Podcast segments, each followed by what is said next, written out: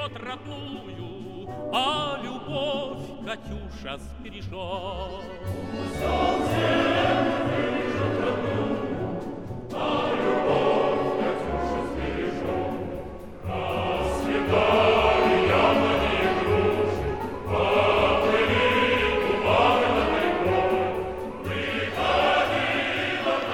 Salve camarada ouvinte do Osas Comunas, o podcast que não desiste nunca, depois de um longuíssimo hiato.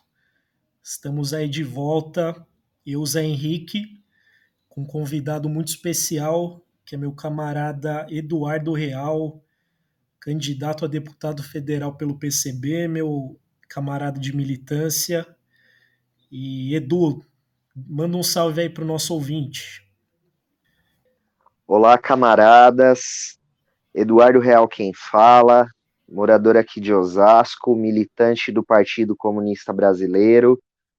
Estou desde 2015 no partido. Também sou militante da luta antimanicomial, antiproibicionista, pela população em situação de rua e sem teto, pelo Sistema Único de Assistência Social, pelo Sistema Único de Saúde, em especial a parte que cabe à saúde mental. Muito obrigado, Zé, pelo convite. Agradeço muito por essa oportunidade. Bora lá. Bora aí falar de, dos temas propostos e colocar nossa perspectiva comunista no debate. Opa, tamo junto. Então, aproveitando aí que estamos nas vésperas da eleição, tanto para o executivo federal quanto o legislativo federal e estadual.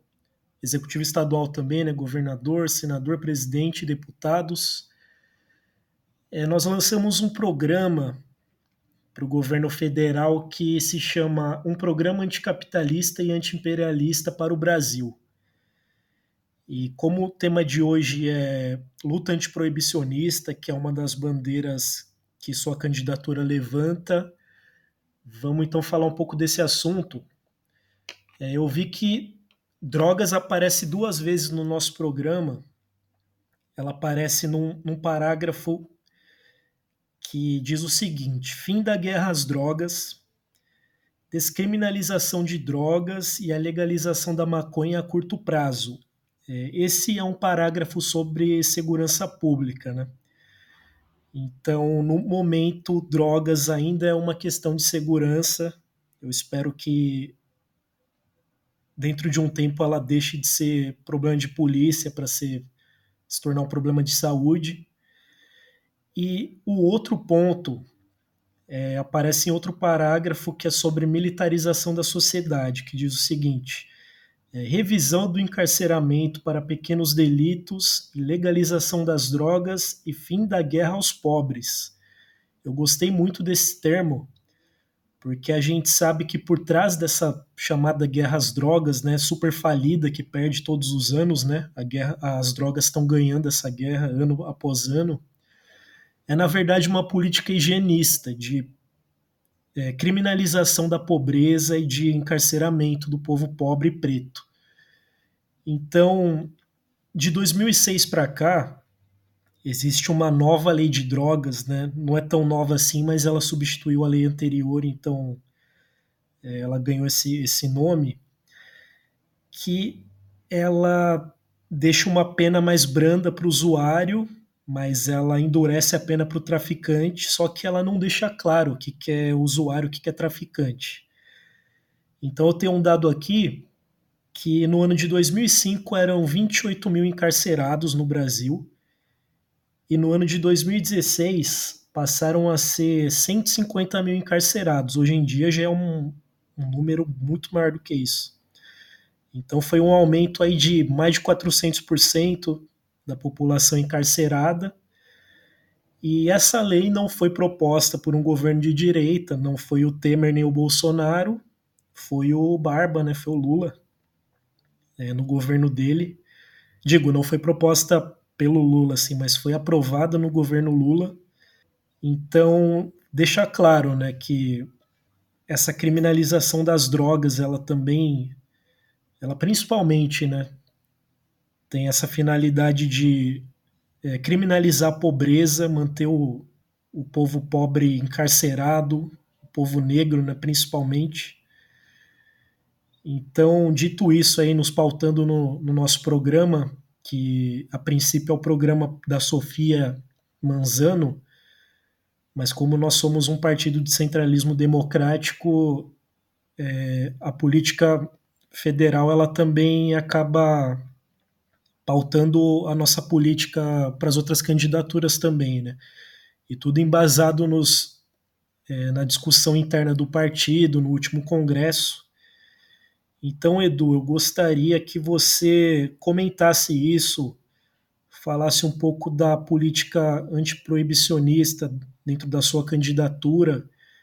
É, se você se sente confortável falar da sua história também, seu, seu histórico de luta pela descriminalização das drogas. Então, queremos te ouvir, Edu. Certo, camarada. Muito obrigado por essa pergunta, por esse tema que você está apresentando no podcast. Essa é uma luta é, necessária, urgente. É uma luta muito minha também. Eu vou iniciar a resposta aí comentando um pouquinho sobre a minha história e como eu cheguei até aqui, né? Eu acabei não falando, mas eu sou candidato a deputado federal nesse momento que a gente está gravando o podcast, né? Estamos aí na reta final da campanha e a gente está intensificando a, a, a campanha antiproibicionista dentro da perspectiva comunista, né? E antimanicomial também. Uh, eu cresci aqui em Osasco, né? No, na periferia de Osasco, como todo jovem da periferia eu tive acesso muito fácil a substâncias, né, a diversos tipos de substâncias, as chamadas drogas, e fiz a experimentação. Né? No entanto, eu, eu não sabia disso, eu fui, eu fui descobrir muito depois, entender muito depois, mas eu tenho condicionantes, né, eu, eu, eu, eu como todo jovem da periferia, de, de São Paulo, das periferias do Brasil, uh, nós temos vulnerabilidades que tornam propício o uso problemático dessas substâncias que, que é normal todo jovem fazer experimentação. É, eu, sou, eu sou homossexual, sofri violência dentro dentro do, da, da minha casa, né, por, por ser homossexual, Hoje em dia a gente está resolvido, tá? Mas na época, isso era uma das coisas que me condicionava à marginalidade. E aí eu comecei a fazer uso problemático de substâncias, uh, pedi uh, ajuda à minha família quando eu tinha lá pelos meus 21 anos, uh, e a minha família procurou ajuda né, no sistema público de saúde, na rede de atenção psicossocial e não encontrou, que era lá por volta de, de 2011, 2012, uh, a rede de atenção aqui em Osasco, ela nem, ela quase não existia, né? Bom, e aí a gente encontrou ajuda através de um pastor aqui da região, que era dono de comunidade terapêutica, e esse pastor ofereceu uma internação onde prometeu a cura da, tanto das, do uso problemático de drogas quanto de, de uh, coisas que ele chamava de comportamentais. Ele prometeu, inclusive, a cura da homossexualidade, né, o que chamam de cura gay. E aí eu passei por a primeira internação foram nove meses, trancado dentro de um galpão tra trancado dentro de um galpão com outros 80 com outras 80 pessoas, 80 homens, e dentro desse galpão a gente sofria todo tipo de violência, né, espancamento, é, a questão da cura gay, né, uma imposição que eu me declarasse hétero, né, a imposição religiosa, era uma, uma comunidade terapêutica evangélica, então todo dia 5 da manhã a gente tinha que iniciar um culto que ia até às nove, é, e vi muita violação de direito, muita muita violência, sofri e vi. Né? E quando eu saí de lá, eu, eu saí totalmente arrasado. Saí totalmente arrasado, com outros transtornos, né? Que não é só o uso problemático de drogas. E aí o que acontece, camarada? Eu não podia mais fazer o uso de, de substâncias em casa, que era era o meu hábito, né? Por medo de retornar a esse lugar. E aí eu fui fazer uso de substâncias nas ruas, e aí eu acabei conhecendo uma substância muito mais potente e, que marginaliza muito mais uh, o usuário, né? Na verdade, não é a substância que marginaliza o usuário, mas o sistema é, marginaliza muito mais os usuários dessa substância, que foi o crack.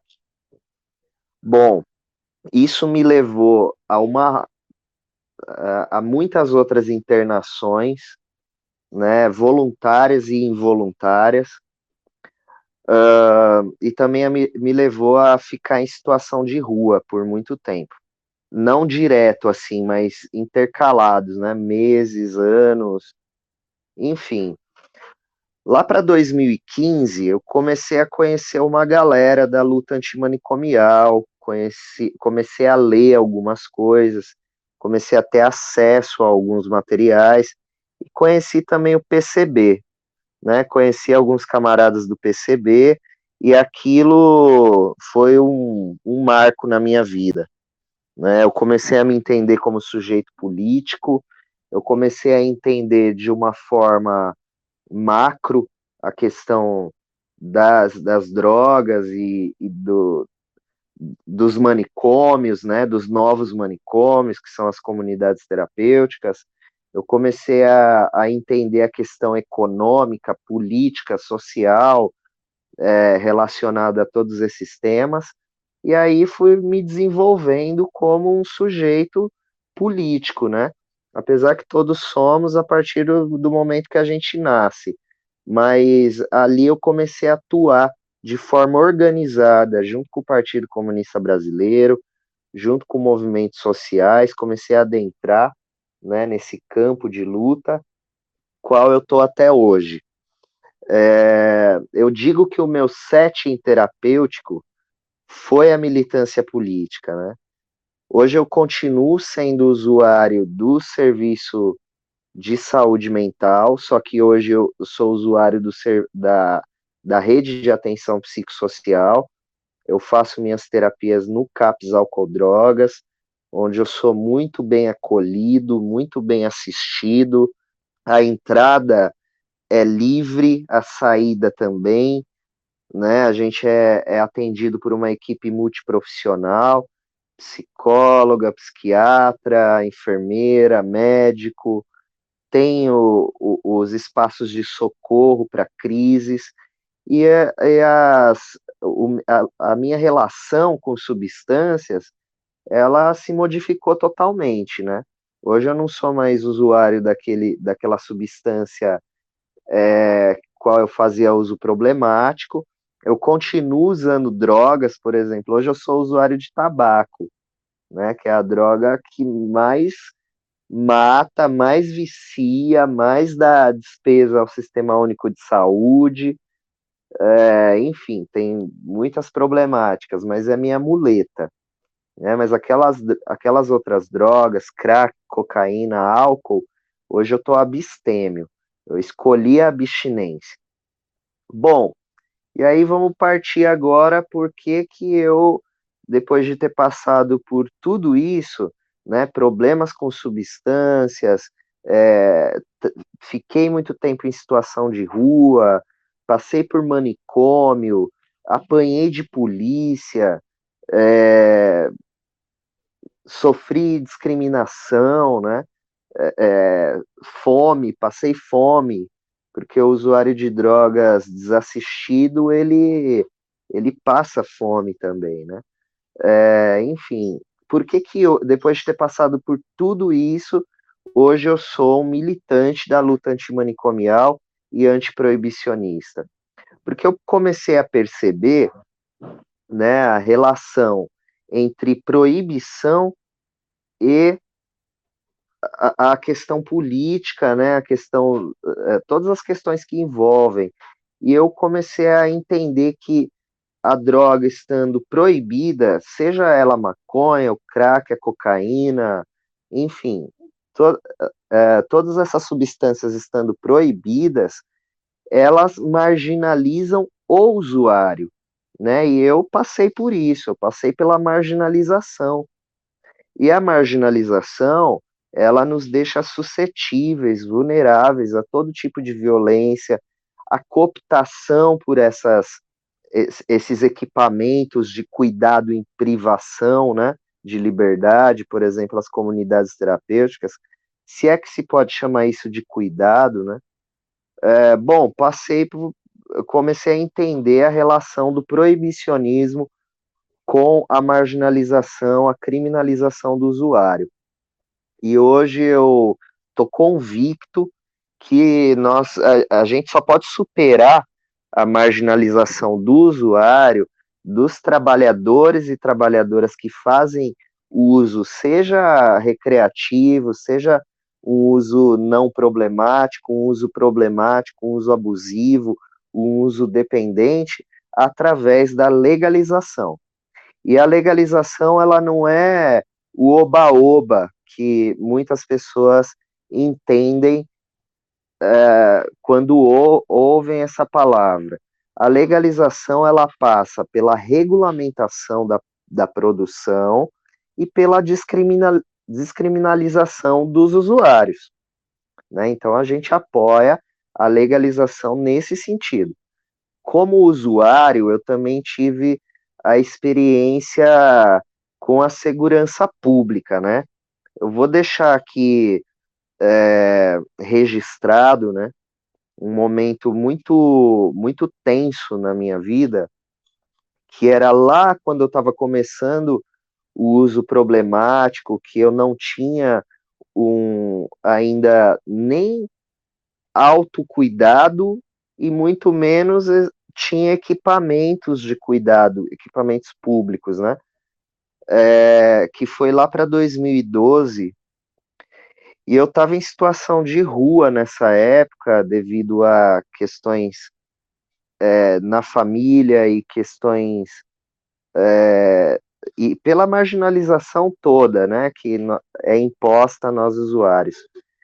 E aí eu estava lá na região da Cracolândia, já fazia meses, e de repente chegou, eu estava ali na, na Avenida Rio Branco, e de repente chegou muito carro de polícia, muita, muito carro da PM, né, outras polícias também, e simplesmente os caras saiu do carro, dos carros, né, e começou a atirar contra nós, era mais ou menos uns 30, 40 usuários que estavam numa noite muito fria, estava é, serenando, a gente estava ali é, numa calçada ali fazendo uso, todo mundo quietinho, todo mundo muito doente, né? Todo mundo muito é, assim mal de estar tá vivenciando aquele momento como usuários, né?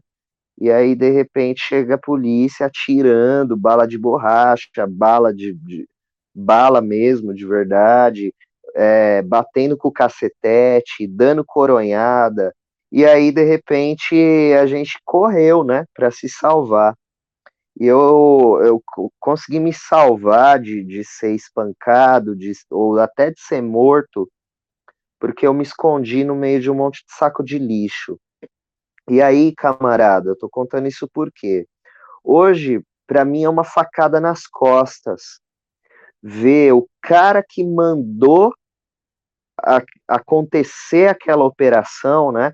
Que foi uma grande operação é conhecida como a primeira invasão da Cracolândia, a primeira invasão da polícia militar, né? É conhecida como a primeira invasão, é, vê ele hoje como candidato a vice-presidente da República.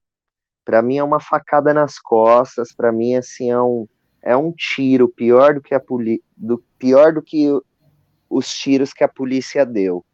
E não só isso, né, Edu? Teve o massacre do Pinheirinho, ocupação de escolas secundaristas, é, barbaridade policial não falta na ficha do desse senhor distinto aí, né?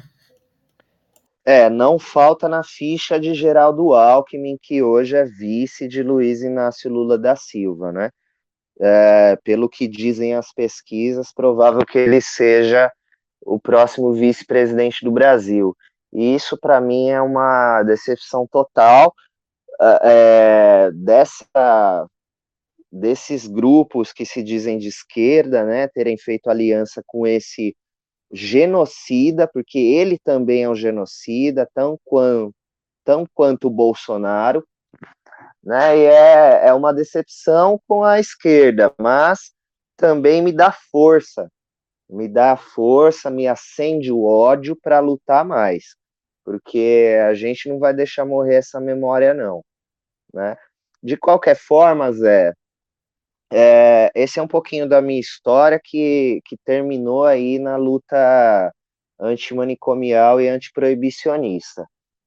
Então, Zé, sobre a, a Lei 11.343, a lei de drogas, qual você citou na sua pergunta, né? A, a instituição dessa lei, que institui o Sistema Nacional de Política sobre Drogas, o SISNAD, né, ela teve em partes algumas vantagens, né, porque ela ela descriminalizou o uso, né, se, se podemos assim dizer, mas depende da interpretação, mas ela não descriminalizou a produção e ela também não descriminalizou o comércio, né? Aí eu vou, eu vou falar disso, dessa parte que é de produção e comércio um pouquinho mais para frente. Mas eu quero falar também numa vantagem dessa lei, né, que por ela ser um, ela, ela institui o sistema nacional, ela deu uma abertura para o controle social sobre a questão das drogas, né, das políticas públicas sobre drogas.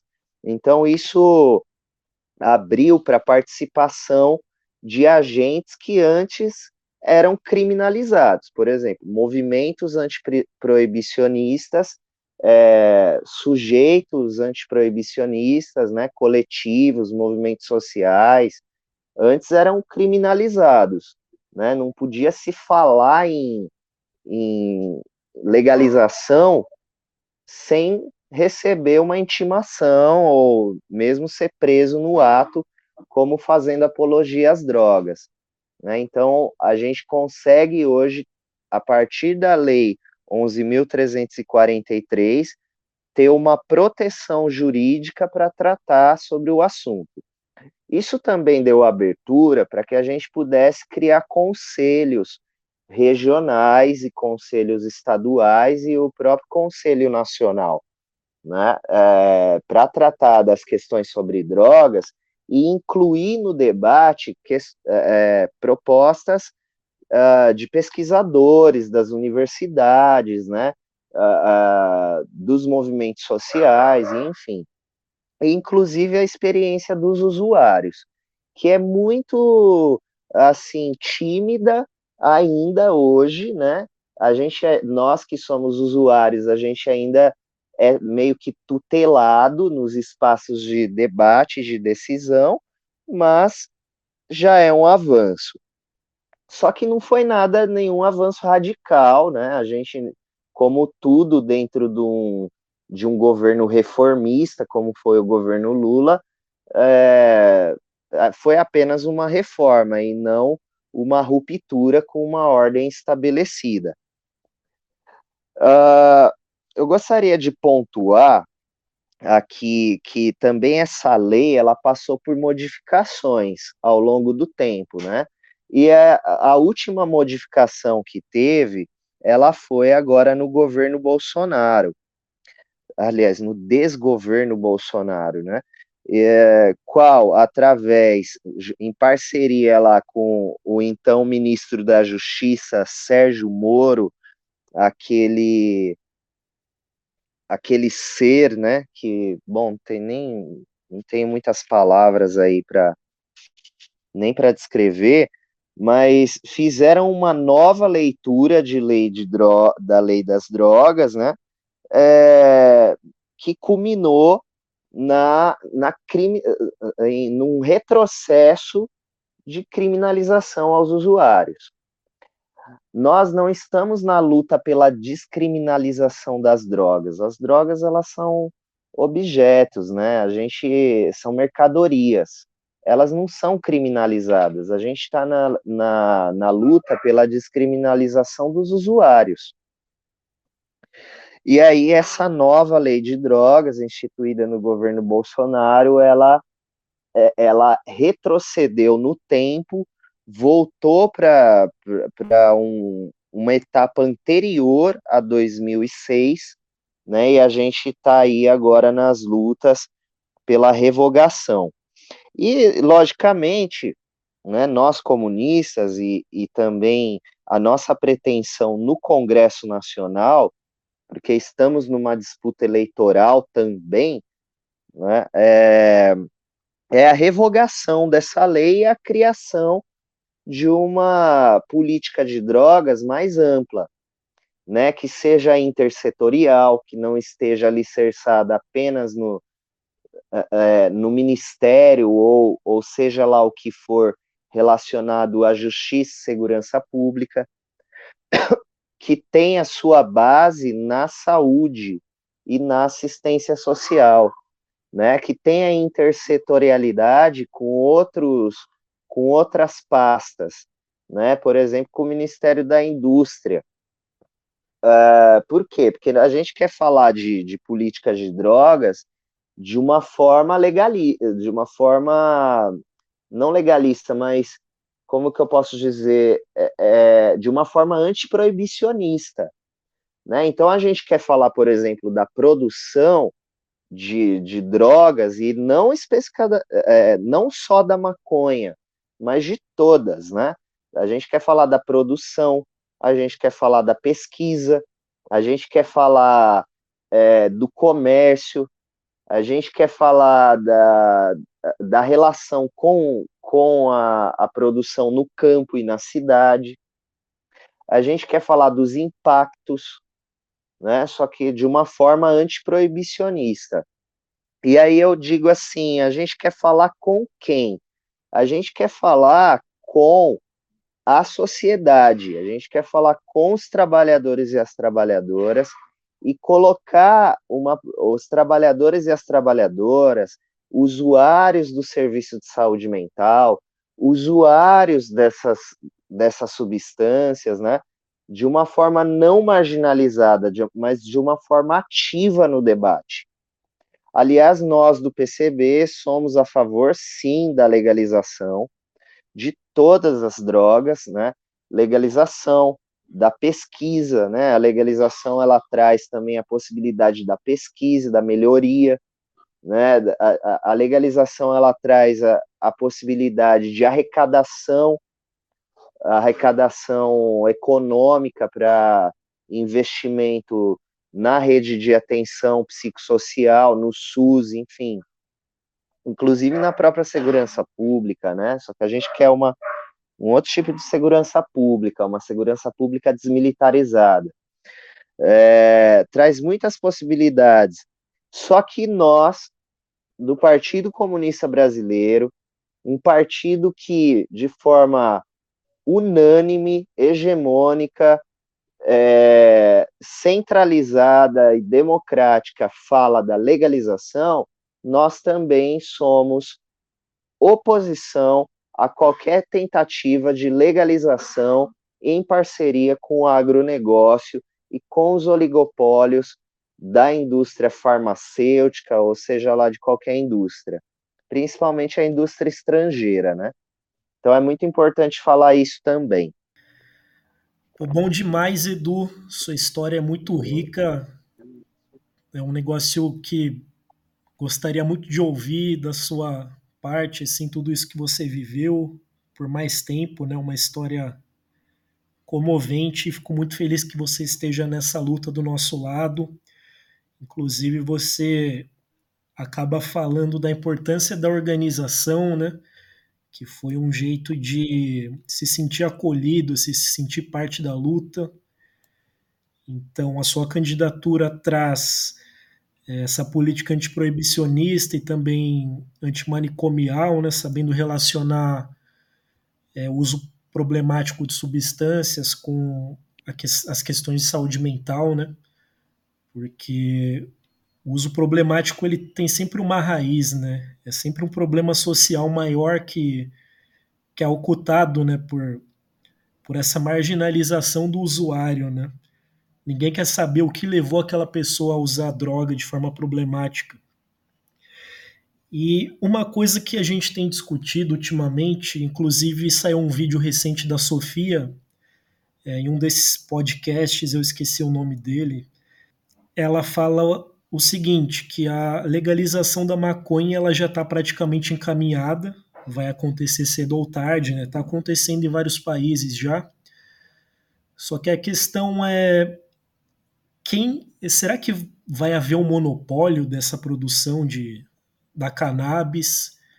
É, quem será que vai poder produzir isso? É a Monsanto? É a Bayer? É, a Souza Cruz vai lucrar milhões com uma patente de, de maconha, de é, comercializando cannabis, né? De que forma isso vai ser feito? Porque se, se for depender do nosso livre mercado, né? Que sempre tende ao monopólio, é, essas gigantes aí do agronegócio vão acabar dominando a produção da planta.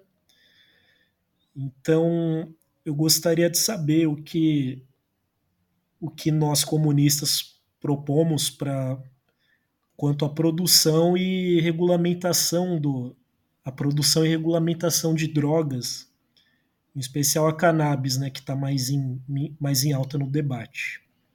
Certo, camarada. Vamos uma, em um momento oportuno falar sim um pouco mais sobre essas questões da que eu trouxe sobre a minha história, né? Mas vamos partir para agora para um, um debate sério que é bem próprio dos comunistas, que é a questão econômica e a questão relacionada ao mundo do trabalho. Hoje, no, no mundo inteiro, o, a produção e comércio de drogas ela já está organizada, né? ela já está em, a pleno vapor, né? existe quem produz, existe quem consome, né? lembrando que drogas, a, gente está aqui pontuando as, as ditas ilegais, né? mas existe a, a, a humanidade produz né, muitos tipos de drogas, inclusive aí vou, vou falar do, das drogas produzidas pela indústria farmacêutica, que quais muitas têm substâncias e, e efeitos e, e, tudo mais muito semelhantes a essas drogas é, ilegais, né? Mas bom, Sobre a questão econômica das, da produção e comercialização de drogas. Como eu já disse, já, já temos organizado a produção e o comércio. Só que em alguns países isso ainda não é regulamentado.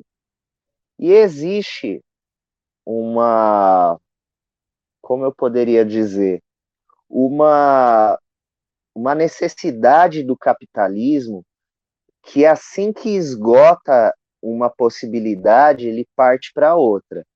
Né? Então a gente, nesse sistema falido que vivemos, o sistema capitalista, esgotando a todo momento muitas possibilidades aí, com foco, por exemplo, na questão ambiental, existe, logicamente, um apelo do sistema a explorar outros nichos de mercado para acúmulo de capital.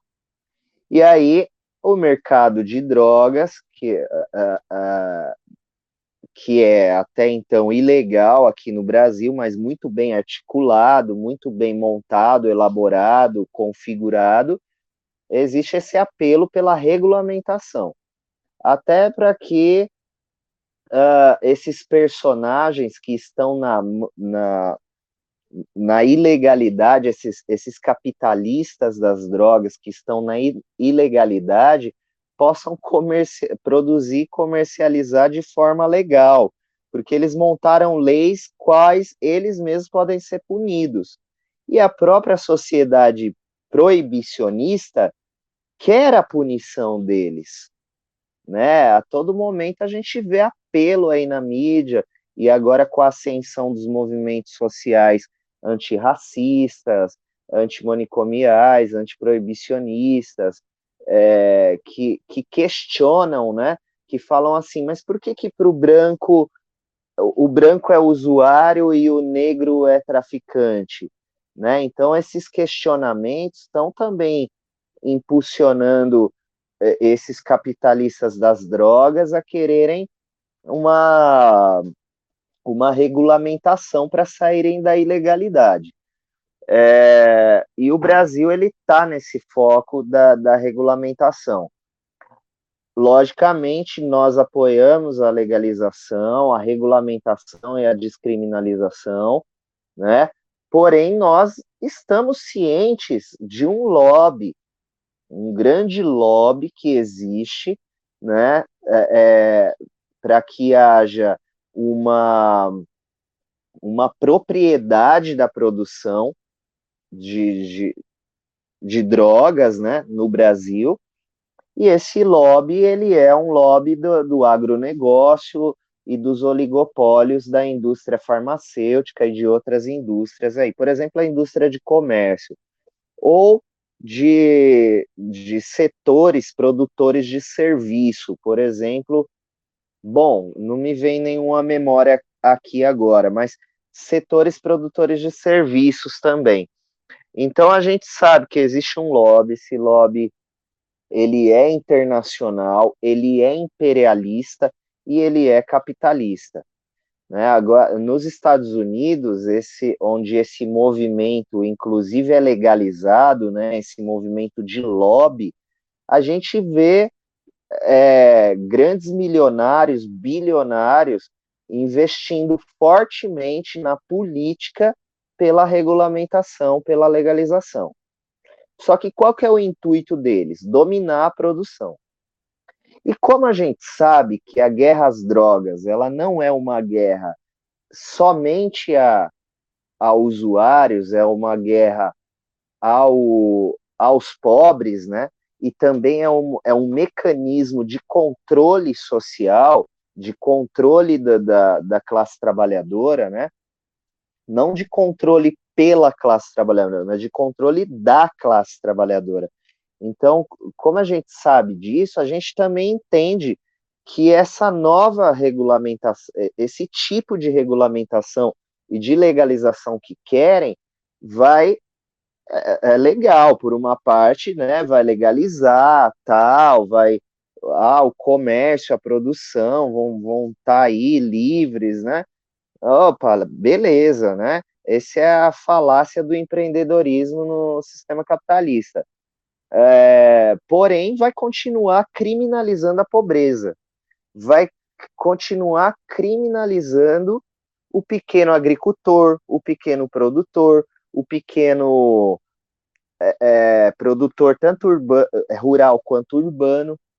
Né? O que os capitalistas e o lobby da legalização não, não estou falando que os movimentos sociais são um lobby, mas inseridos estão esses lobbies, pode ter certeza, né? E muitas vezes com aval e parceria de partidos que se dizem progressistas, né? Partidos que não rompem com a, lógica, com a lógica do agronegócio, né? Que, que é um, um, um agro que mata, né, que explora.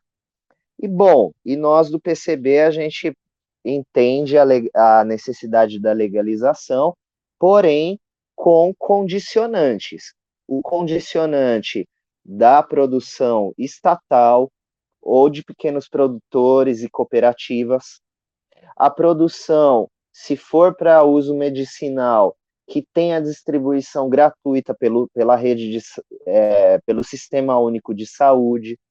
Se for para uso terapêutico, que esses serviços terapêuticos também sejam proporcionados pelo Sistema Único de Saúde.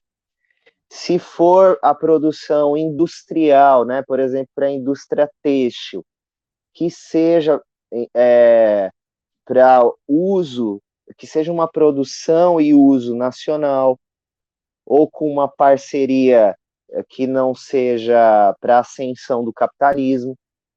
Né? A gente tem dentro das nossas é, perspectivas sobre as coisas a intenção do socialismo, né? Então, como é que a gente pode querer uma legalização que alimente mais e mais os capitalistas? Não, a gente quer uma legalização popular, né? A gente quer uma legalização popular, latino-americana, anti-imperialista.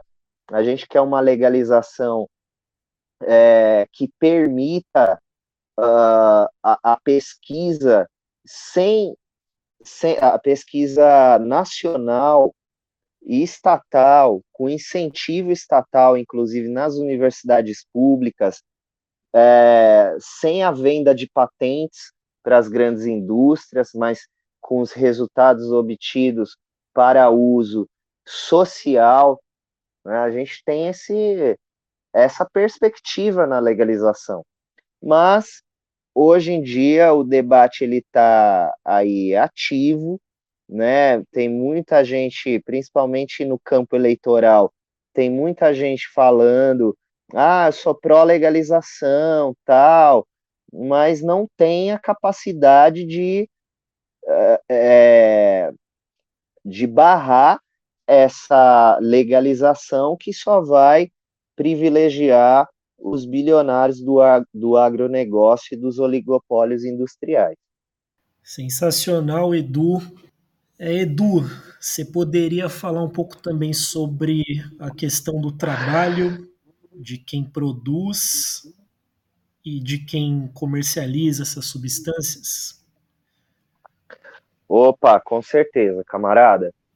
Bom, o proibicionismo nós sabemos que ele é muito vantajoso para alguém, né? Tem alguém tirando vantagem das substâncias estarem proibidas, seja a substância que for, da maconha ao crack.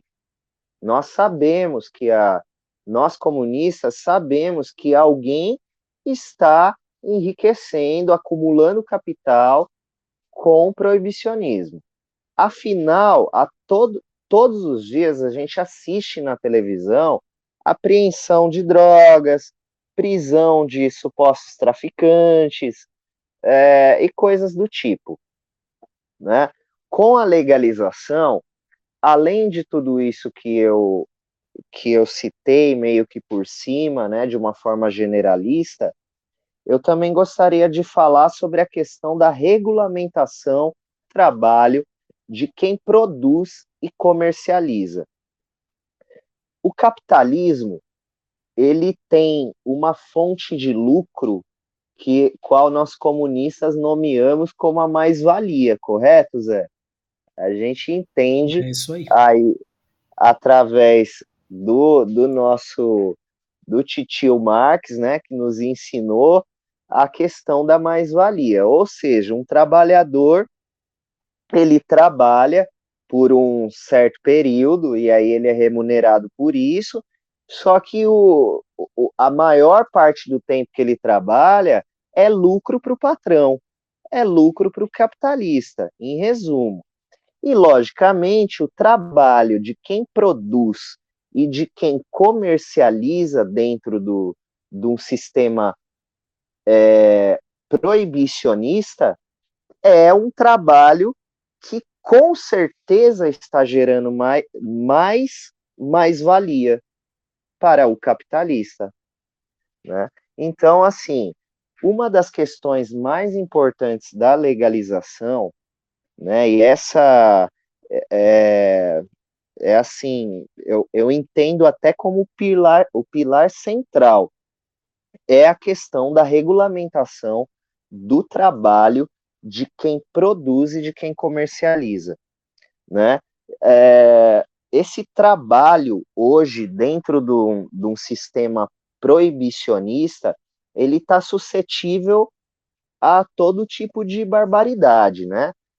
Como eu disse, há, há uma exploração, a superexploração da mais-valia, a superexploração no, no trabalho.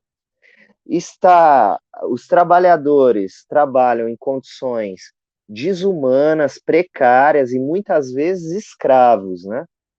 Muitas vezes escravos. Trabalham sem direitos, trabalham é, sendo pagos muitas vezes com a própria substância que produzem. Né? A gente vê aí nas. Muitas vezes a gente ouve relato na, das biqueiras, né? Dos, dos, dos, pontos de venda, né? Aí pelas, pelas periferias, que aquele, aquele garoto que se tornou aviãozinho, né? Como, como é chamado, o pequeno comerciante, que aquele garoto ele está fazendo o comércio, ou seja, ele está exercendo um trabalho em troca de substância. Ou seja, qual é a preocupação com a saúde desse trabalhador? Então, com a regulamentação, a gente também tem a possibilidade de pensar na saúde desses, desses trabalhadores, né? Você vê a produção de coca, a produção da, da, da coca, a base da cocaína, né? Ela tem uma característica muito interessante. Onde ela é produzida, e aí a gente fala aí é, Bolívia, Colômbia, Peru, uh, em outros países também, mas onde ela é produzida, né, que é um algo cultural, é um algo comum aos trabalhadores de, e, e, também utilitário aos trabalhadores antigamente, né? Hoje esses trabalhadores a serviço de um tráfico que é um, um, um algo próprio do proibicionismo, eles estão à mercê de todo tipo de, de absurdo, né? E aí quando essa quando essa, é, essa droga refinada chega aqui no Brasil, se depara com o sistema proibicionista brasileiro, e aí os essas pessoas que vão fazer uh, o comércio, né, são muito mais precarizadas aí, trabalham de forma é, muito mais uh, desumana, né? Então, inclusive, viram alvo do sistema de segurança pública, que é militarizado. Né? Então, o Brasil tem um sistema de segurança militarizado, e aí a gente parte para uma premissa básica. Né? Militar não é aquele que está para tá combater, para combater um inimigo externo. O militar no Brasil ele está para é, combater um inimigo interno. E esse inimigo interno é um trabalhador que não está regulamentado. É um trabalhador que não está regulamentado e aí é alvo. Né? Hoje, esse trabalhador não regulamentado, pelas estatísticas, a gente pode provar que ele tem classe social, ele tem cor, né? ele tem gênero bem definido, né? e logicamente quem está lucrando aí muito com isso são os capitalistas ser, que, que implantaram e fazem permanecer o sistema proibicionista. Então, essa também é uma perspectiva aí da um benefício da legalização, né, que é a regulamentação de todos os trabalhadores e trabalhadoras do, da produção e do comércio de substâncias. Edu, só pontuando essa questão, eu lembro que nas teses congressuais do PCB, do último congresso, é, a questão das drogas ela estava junto de um parágrafo que falava sobre informalidade, que tem tudo a ver com isso que você comentou. Então, é assim, o morador da periferia, aquele jovem sem perspectiva, com pouco estudo e que precisa ajudar em casa, ele sempre vai cogitar partir para o tráfico, né? Ele vai ser sempre, é, eu não diria cooptado, que nem uma entrevista que eu vi recente com o MV Bill, ele fala assim que hoje em dia o tráfico não coopta mais ninguém, porque falta vaga. É tanta gente desempregada que já está preenchido já. Tipo, você quer entrar pro tráfico, você entra na fila, porque já tem muita gente traficando. Então, é, é um dos efeitos do proibicionismo fazer com que a droga seja uma coisa supervalorizada e que o jovem sem outra perspectiva tenha que entrar nesse, nesse mercado arriscando sua própria vida, é, colocando sua expectativa de vida lá embaixo, né? Para tudo isso para ter como sobreviver, né? Então, a política proibicionista, por mais severa que seja, a gente pega exemplos de países muito rigorosos quanto a isso, né? Sei lá, a Indonésia, por exemplo, que pune com a morte, né? Quem é pego traficando drogas, entrando num país com drogas. É, isso não impede o consumo de droga dentro do país. O que acontece é que supervaloriza o produto, né? A droga ela fica vira algo mais caro, quem tem dinheiro vai ter acesso, não importa. E, e muita gente vai se arriscar para ganhar dinheiro com isso, né? Então sempre vai haver é, usuários em potencial. Então é mais do que falida essa política, né? Então, como você falou, a legalização ela também é, acaba regularizando o trabalho, né? Que é algo completamente marginal hoje em dia e está enquadrado como crime, né? Então também vai para nós que nos preocupamos com essa questão do, da contradição entre capital e trabalho, tem tudo a ver relacionar né, a legalização das drogas com a regularização do trabalho também. E Zé, deixa eu pontuar uma, uma questão também. O uso de substâncias, ele é natural para a humanidade, ele é um algo é, é, que faz parte da história da humanidade de todas as nações.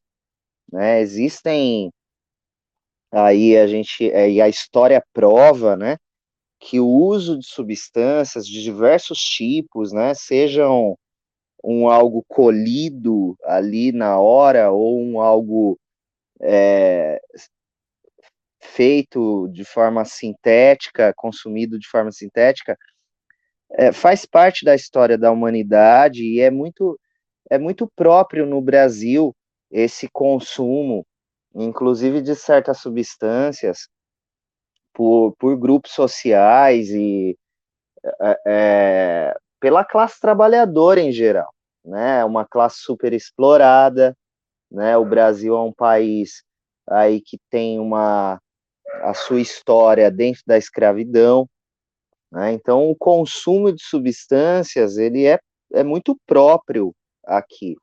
E aí quando alguém parte para um, uma produção e para um comércio, vamos pensar nesse jovem da periferia que quer entrar para o tal do tráfico.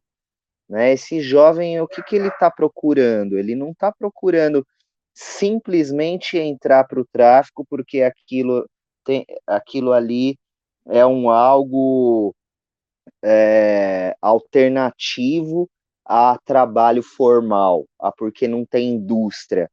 Não, aquilo é um trabalho. Aquilo é um trabalho como qualquer outro. O que esse jovem está buscando é trabalhar, né? E aí existe todo um fetiche em cima desse trabalho, né, da mercadoria e tudo mais. Mas isso é uma outra história. O que tá, o que essas pessoas que estão diretamente relacionadas com o comércio e produção dessas substâncias ilegais estão procurando é a relação de trabalho. Né? Então a gente às vezes pode cair na cilada de pensar assim, ah, esses jovens estão buscando tráfico porque não tem alternativa. Não, tem lugares que tem muitas alternativas, né? De, logicamente que a maioria de trabalho precarizado, é, com superexploração, sem direitos e tudo mais. Mas são alternativas. Só que esse jovem vai e quer porque quer entrar para o tráfico, né? Ou, ou é, é, coagido a entrar pelas condições é, sociais, uh, enfim, por diversas condições. Mas o que, necessariamente o que ele está buscando é trabalhar, é uma relação com o trabalho.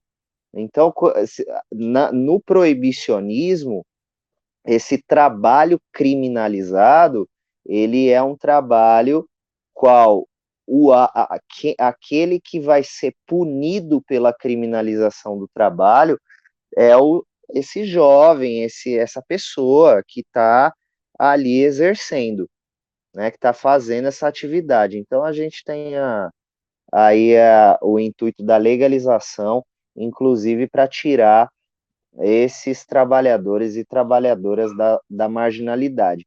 E dá a eles, inclusive, possibilidade de se organizarem como trabalhadores. Dentro do proibicionismo, de um sistema proibicionista, onde esse sujeito que trabalha num algo que é considerado ilegal, como é que esse sujeito pode se organizar como trabalhador? Como é que ele pode reivindicar a riqueza que ele produz, né, que é toda acumulada por esse, pelos capitalistas do, da, da produção de substâncias, da produção de comércio? Ele não tem possibilidade. Então, logicamente, que a gente entende que é necessário a regulamentação desses trabalhadores, a luta, a, a organização desses trabalhadores e a luta pelos seus direitos como trabalhadores, né? Como classe trabalhadora. E é esse e a conquista, a conquista final desse dessa organização da classe trabalhadora, como para todas as categorias, é uma sociedade socialista. Perfeito, Edu. Excelente conclusão. Acho que deixou bem claro o que, que os comunistas pensam sobre essa questão. É bom ter um debate sem preconceitos, né? sem é, moralismo em cima desse tema que deve ser debatido né, com toda racionalidade que o assunto pede. Então, nós estamos caminhando para o fim do programa já, foi ótimo. Eu vou deixar aqui minhas considerações finais. Em seguida, peço para você dar as suas também. Então, estamos muito próximos da, do dia da eleição, do primeiro turno. Então, primeiramente, fora Bolsonaro. Peço que você escolha bem seus votos, vote em candidaturas socialistas e classistas, se forem as do PCB, melhor ainda. Vote do Real 2111, nosso ilustre convidado. Se você tiver passando por um problema com, com uso abusivo de substâncias ou alguém da sua família, procure a rede pública de saúde, procure o CAPSAD mais próximo de você. E é isso. Agradeço, Edu, pela sua presença e mande suas considerações finais aí para os nossos ouvintes. Muito obrigado, camarada Zé Henrique, pela oportunidade. É, vou deixar uma coisa esclarecida aqui, gente. Quando a gente luta com, contra o proibicionismo, pela legalização, nós não estamos querendo, de forma nenhuma, romantizar o uso problemático de substâncias. Nós entendemos o quão doloroso é o uso problemático de substâncias, seja de qualquer uma, inclusive do açúcar, do café, de medicação, né, que são substâncias legalizadas, mas que o uso problemático, o uso abusivo causam muitos danos e muito sofrimento. Né? Nós não, não, não é isso que queremos, romantizar ou fazer apologia a um uso problemático. O que a gente quer é que todo usuário, usuária, seja um usuário habitual, recreativo ou problemático, tenha é, a possibilidade de ser cuidado, né? Eu não estou dizendo possibilidade de ser tratado, não, tá? Existe uma grande diferença entre essas duas palavras, mas é a possibilidade de ser cuidado. Cuidado na rede pública, estatal, com cuidado em liberdade, que não seja só a si, mas também um cuidado a seus familiares, ao seu território, ao seu trabalho. Né? Logicamente, o, o, melhor cuidado que poderia haver, ele, ele só pode ser propiciado dentro de um sistema socialista, que visa a vida e não o lucro. Ao mesmo tempo, quando lutamos pela legalização, nós estamos lutando para que nenhuma, nenhum desses jovens ou pessoas que estejam trabalhando na produção e no comércio sejam mortos, sejam torturados, sejam criminalizados, sejam encarcerados. Né? A gente precisa olhar para essa questão de uma forma racional, científica, sem moralismos, né? e, e nos despir dos preconceitos. As pessoas elas fazem, né? Elas têm, elas consomem, elas produzem.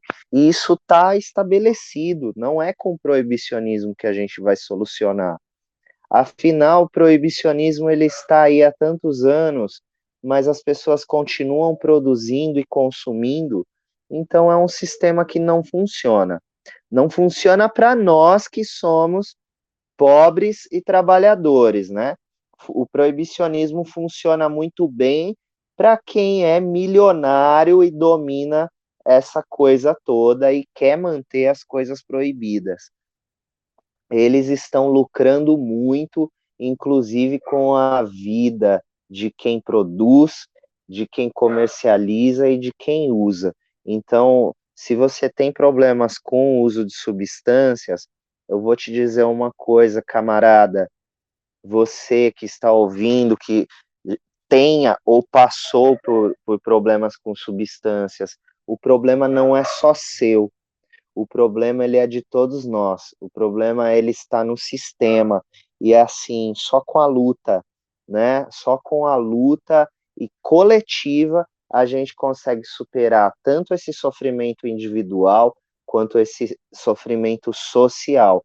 Então, fica aí um pouquinho da minha história, da minha da, da, da, nossa perspectiva como comunistas, a gente tem muito mais a falar sobre tudo isso, e nessas eleições estou candidato a deputado federal pelo Partido Comunista Brasileiro, partido que me acolheu, partido que me ensinou, que me tirou do uso problemático, inclusive, né, com muita paciência, que eu dei trabalho para os camaradas, para as camaradas, é, e tô aí, é, candidato a deputado federal. O meu número é 2111, galera, junto com a camarada Sofia Manzano para presidente, Tito senador, Gabriel Colombo para governador aqui em São Paulo, e todas as é, Fabi Medrado para deputada estadual, e todas as candidaturas do Partido Comunista e junto com a classe trabalhadora. Muito obrigado. Valeu, Edu, por ter aceitado o nosso convite, valeu por ter aceitado a tarefa de ser candidato a deputado federal e obrigado, ouvinte, por ter ouvido até o final. Até o próximo episódio. Falou!